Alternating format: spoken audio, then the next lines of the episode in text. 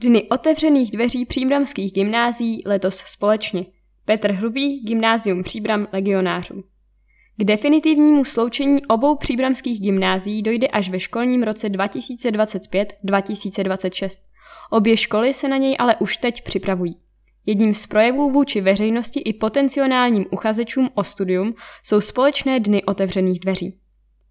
Po dlouhých jednáních, která probíhala od jara letošního roku, bylo středočeským krajem rozhodnuto, že od školního roku 2022-2023 budou obě příbramská gymnázia sloučena pod hlavičkou Gymnázia legionářů. Současně bude ve sloučené škole ukončeno šestileté studium a další uchazeči o tento obor již nebudou ke studiu přijímáni. Vzhledem k tomu, že v obou školách v současné době studují žáci ve 30 třídách, není možné, aby se všichni gymnazisté od nového školního roku přesunuli do jednoho objektu. V období do roku 2025 bude proto výuka probíhat v budově v ulici Legionářů a v detašovaném pracovišti v Balbínově ulici. Od školního roku 2025-2026 by mělo dojít k definitivnímu sloučení obou škol do jedné budovy v ulici Legionářů.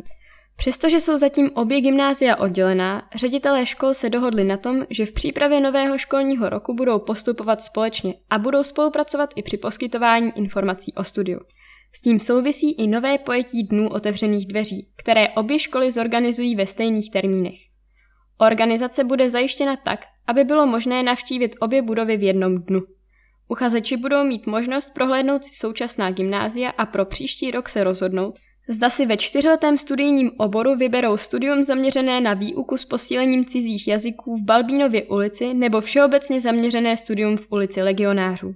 Osmileté studium bude i nadále pokračovat v ulici legionářů.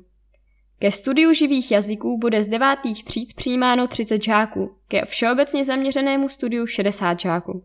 Do osmiletého studijního oboru bude i nadále přijímáno 30 žáků. Ředitelé gymnázií svou všechny uchazeče a jejich rodiče k návštěvě škol v rámci dnů otevřených dveří, které budou ve dnech 8. prosince 2021 a 15. ledna 2022.